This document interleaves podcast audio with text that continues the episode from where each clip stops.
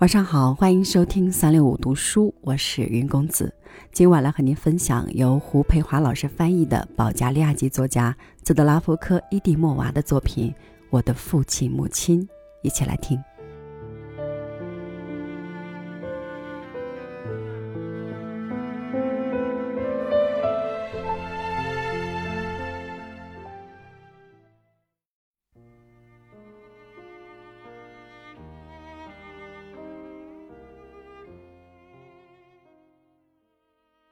在我还是个小女孩的时候，就不停的要求父亲讲童话故事。大多数时候，他总是很疲倦，因为他是个电力工程师，每天得工作十小时。我们的邻居也常请他修电子烤炉、冰箱或吸尘器什么的，他留给我的时间很少很少。有一天，他拿出一张纸，开始静静的写。我则在他身边静静的看着。这是什么，爸爸？我问道。这是保加利亚文字，我的女儿。他回答道。那你为什么写这个呀？我失望的问道。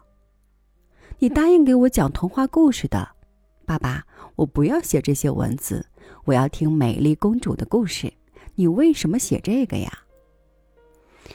他慢慢的露出笑脸，他的笑容就像春天一样温暖明亮。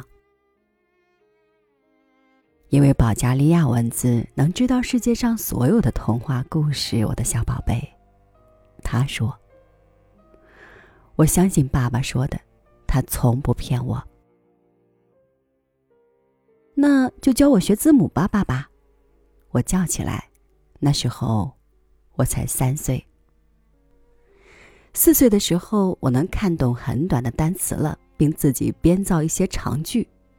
母亲是数学家和经济学家，对此很生气，但父亲大大的温暖的笑容鼓励着我继续胡编。只要童话故事里有一个喜欢的字，我就围绕着这个字编个故事。当听到别人说了一句我特别喜欢的句子，我就再编个讲这话人的故事。你长大要做个诚实的人，不要总胡编乱造的。母亲说：“我们家讨厌撒谎。”这不是撒谎，父亲对他说：“他刚才只是在讲故事，有些故事还挺美的。我女儿一定要做个医生，能救人性命的医生。”母亲反对道。我们这么辛苦赚钱，就是为他能接受教育。编故事不能带给他任何好处。你错了，父亲反驳道。故事能让人类生活更美好，这可是任何东西都比不上的。二十五岁时，我的第一本短篇小说集《与孤独抗争的故事》出版。我没有去学医。但准备了化学和生物的考试，在我成了一个保加利亚语和英语专业的学生时，母亲非常的失望，父亲则激动万分。在酒吧，他上最好的白兰地来招待他所有的朋友，他为他唯一的女儿能学习这个能讲述世界上所有童话故事的保加利亚语而自豪。在我第一本短篇集出版后，他说。我是世界上最幸福的人。现在我知道我女儿能听到别人无法听到的故事了。我一直都想提笔写写，宝贝。我经常有这个念头，但我必须要努力工作。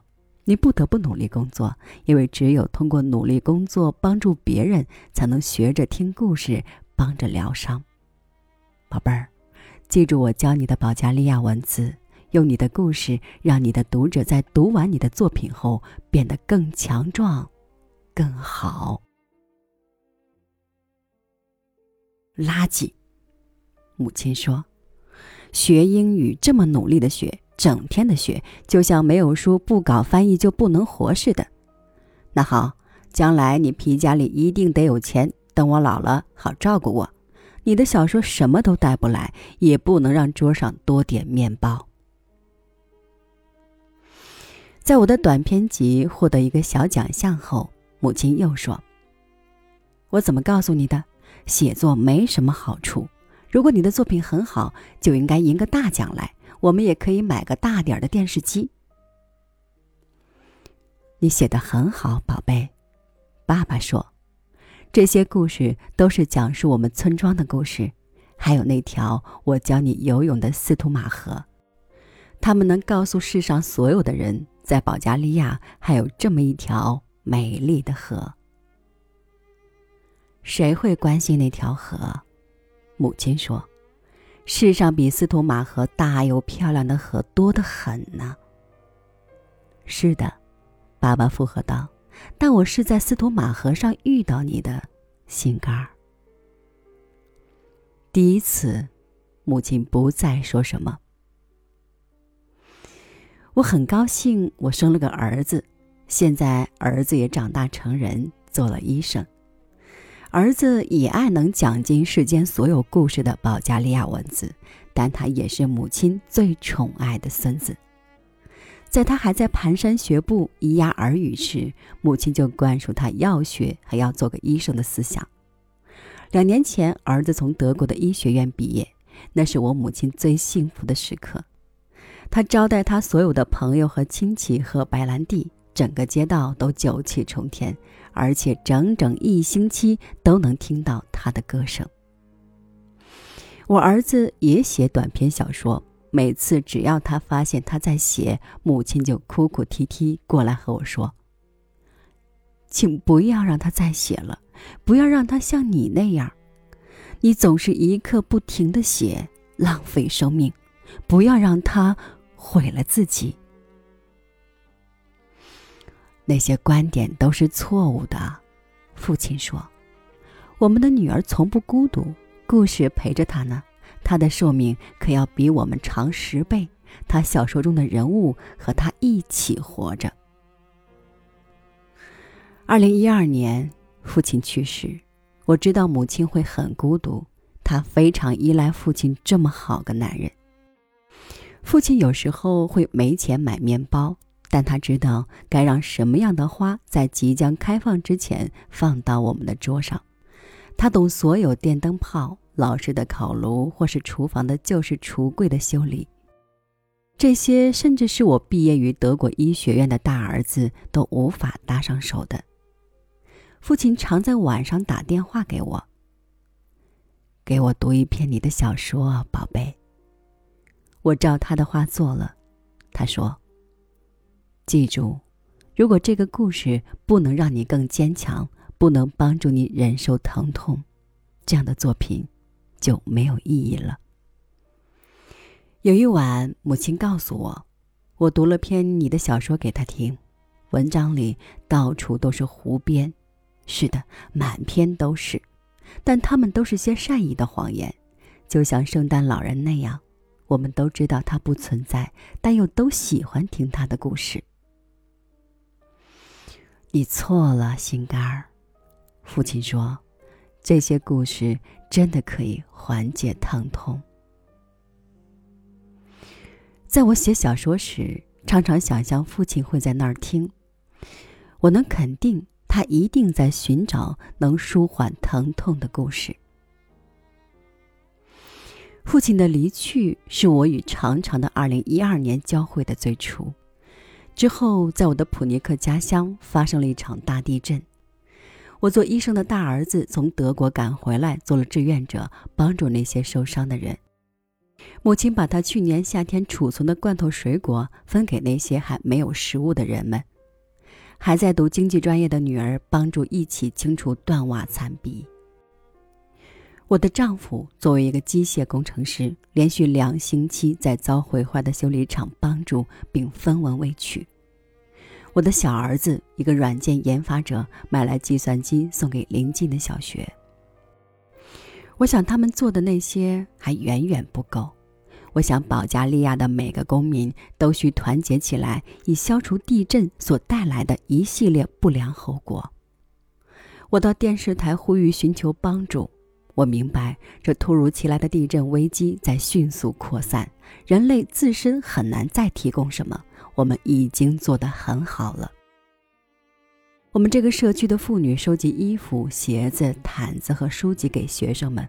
我们将这些东西堆放在学校的体操房里。第二天晚上，有人砸坏体操房的大门，偷走了一切。我们仔细洗涤过的旧衣、擦拭过的皮鞋、熨烫过的毯子，唯一留下的是书本。小偷们对文学不感兴趣。他们才不关心保加利亚语文字能讲述世界上所有故事的事实。可能他们已经计算过这些偷来的东西能卖多少价钱来快速致富。现在你明白了吧？我坚持让你做医生的道理。母亲说：“没人在意这些书，大家现在最关心的事是温饱。”母亲是个固执己见的人。她不关心这书那书的，但她腾出唯一的一间房给一个房屋倒塌了的家庭住。他们总得有地方住啊，他说：“我有你和孩子们，你得帮我啊。”我做医生的大儿子在请假回家的这段日子里，都在当地医院做志愿者。住在邻近社区的女儿和我一起擦拭着当地学校和幼儿园的地板，并打扫房间。最小的儿子帮助修理急诊室的计算机系统，并不取分文。你是个作家，我不喜欢作家。母亲说：“你父亲对事实真相有过说法，但同样一件事有时有不同的真相。偷走体操房里的衣服和鞋子的小偷会说：‘我很饿，所以我搬走了这些东西。’那也是事实。”你还有其他的作家并不明白这一点。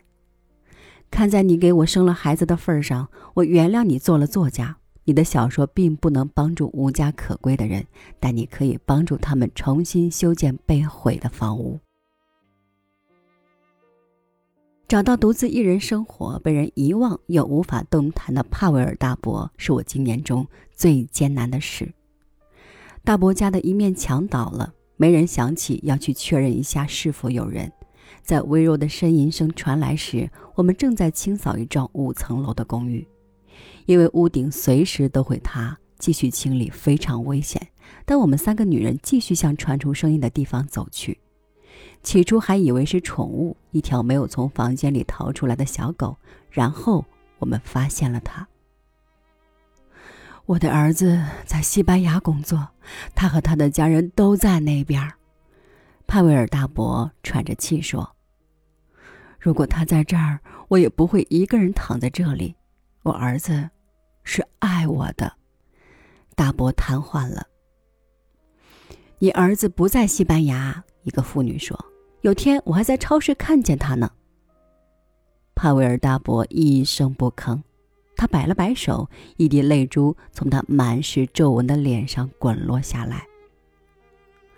老人已在他这间狭小的屋里待了五天，他喝的水、吃的干硬的面包都是邻居在地震前给他买来的。闭嘴！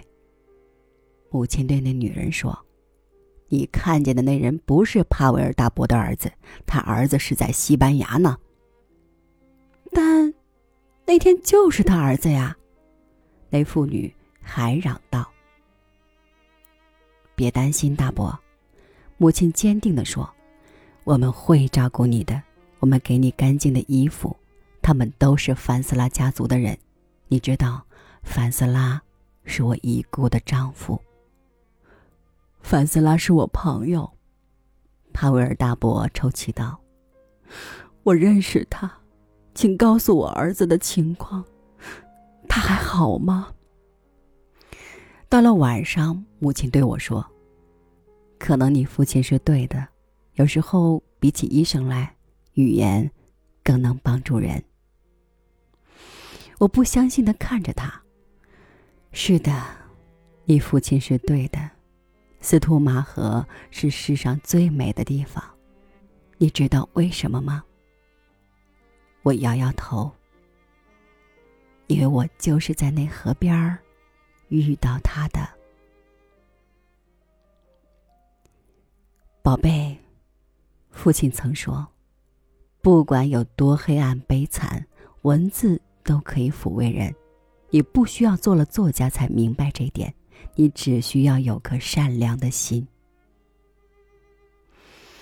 母亲是个强硬的人，我从没听她抱怨过、哭诉过。那晚她说：“宝贝，我好想你父亲啊。”眼泪从她的脸颊上挂落下来，但她很快用拳头擦拭掉。这就是我在二零一二年所有的记忆。现在我明白了，你生活在这个世纪，可能从洪水或地震的灾害中幸存下来，但最重要的是你能够说你想念一个人，一个教会你认识了一种文字的普通人。这种文字能讲尽世上所有的故事。